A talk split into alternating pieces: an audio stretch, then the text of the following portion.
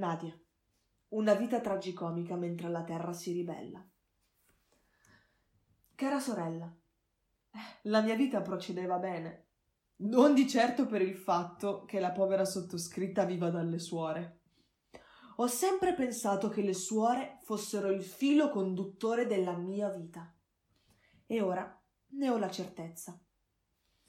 Non so se ricordi quando tutto iniziò. Io avevo solo quattro anni e quella pazza di Suor G mi chiudeva nella sala da pranzo e abbassava le tapparelle perché è l'ora del riposino. E quindi mi lasciava chiusa in quel refettorio per ore, costringendomi a finire quella dannatissima carne. Tuttora non mangio carne, e tuttora chi cucina per me sono suore. La mia vita non è subito andata bene, visto che alle medie sono finita dai frati, le superiori sono state un inferno per principio, e pensavo che all'università sarebbe andato tutto alla grande. Ma ovviamente, per quanto tutto fosse perfetto, l'universo doveva controbilanciare il mio essere felice, facendomi finire a vivere dalle suore. Nonostante tutto, chi ha rovinato la mia vita perfetta degli ultimi tempi non sono le suore, anche se loro inconsciamente c'entrano sempre, bensì questo maledetto virus. Sai, dopo cinque devastanti anni di liceo e quattordici in quella maledettissima campagna che ci circondava, ero arrivata a pensare di aver raggiunto l'Eden, frequentando l'università dei miei sogni, a Bologna, una città meravigliosa piena di gente stupenda. E invece, ovviamente no. Ora ti scrivo questa lettera dal treno. Sto tornando a casa.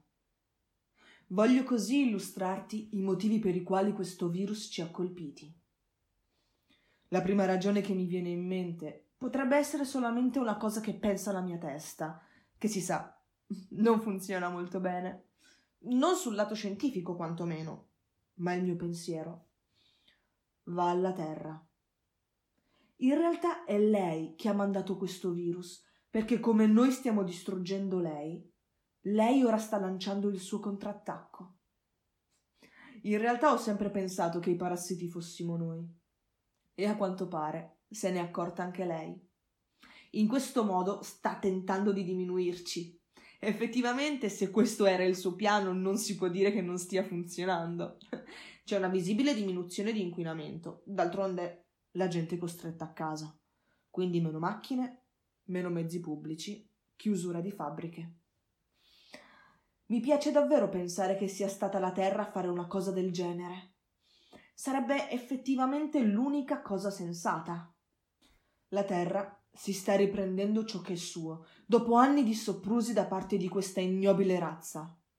Noi. La seconda ipotesi è il fatto che qualcuno stia ostacolando la mia vita da sogno. Sono consapevole che il mondo non giri attorno a me, ma non mi dispiace nemmeno pensarlo. Il fatto è che per anni sono stata incazzata con il mondo intero perché non me ne andava bene una. Arrivo a Bologna e, come dicevo all'inizio della mia lettera, la vita va divinamente. Ho finalmente amici, mi piace quello che studio e non mi pesa per niente. Per quanto sia terribile, vivo dalle suore. Ma pur sempre in una grande città. E quindi tutto perfetto. Sono davvero molto felice della mia vita e bam! Chiudono le università. Chiudono la Lombardia. Italia, zona rossa. Grazie mondo, davvero. Grazie. Ora, durante la quarantena che si fa? Tu cosa stai facendo? Mi servono dei consigli, perché per quanto io debba frequentare le lezioni online, cosa che non sto facendo, non dirlo alla mamma, non so che altro fare durante la giornata.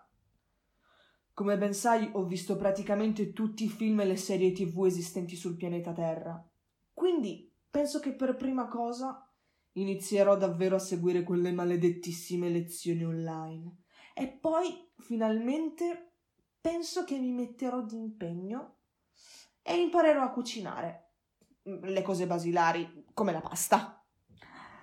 Ti consiglio anche di affinare le tue tecniche culinarie, perché il mio povero palato sopraffino è stufo di mangiare la solita paella coi frutti di mare, che per quanto sia buona, basta. Sono sul treno, diretta a casa. Sono appena arrivata a Verona e ho già voglia di tornare indietro. Dal finestrino del treno vedo una scena quasi pittorica. Un uomo alla banchina opposta, che con la mascherina abbassata fuma una sigaretta. C'è solo una parola che può esprimere appieno la sua essenza. Geniale! Essere in quarantena è un po' come stare sul treno. Ti annoi, devi stare fermo per ore, ma sai che alla fine tutto finirà. Almeno per quanto riguarda il treno.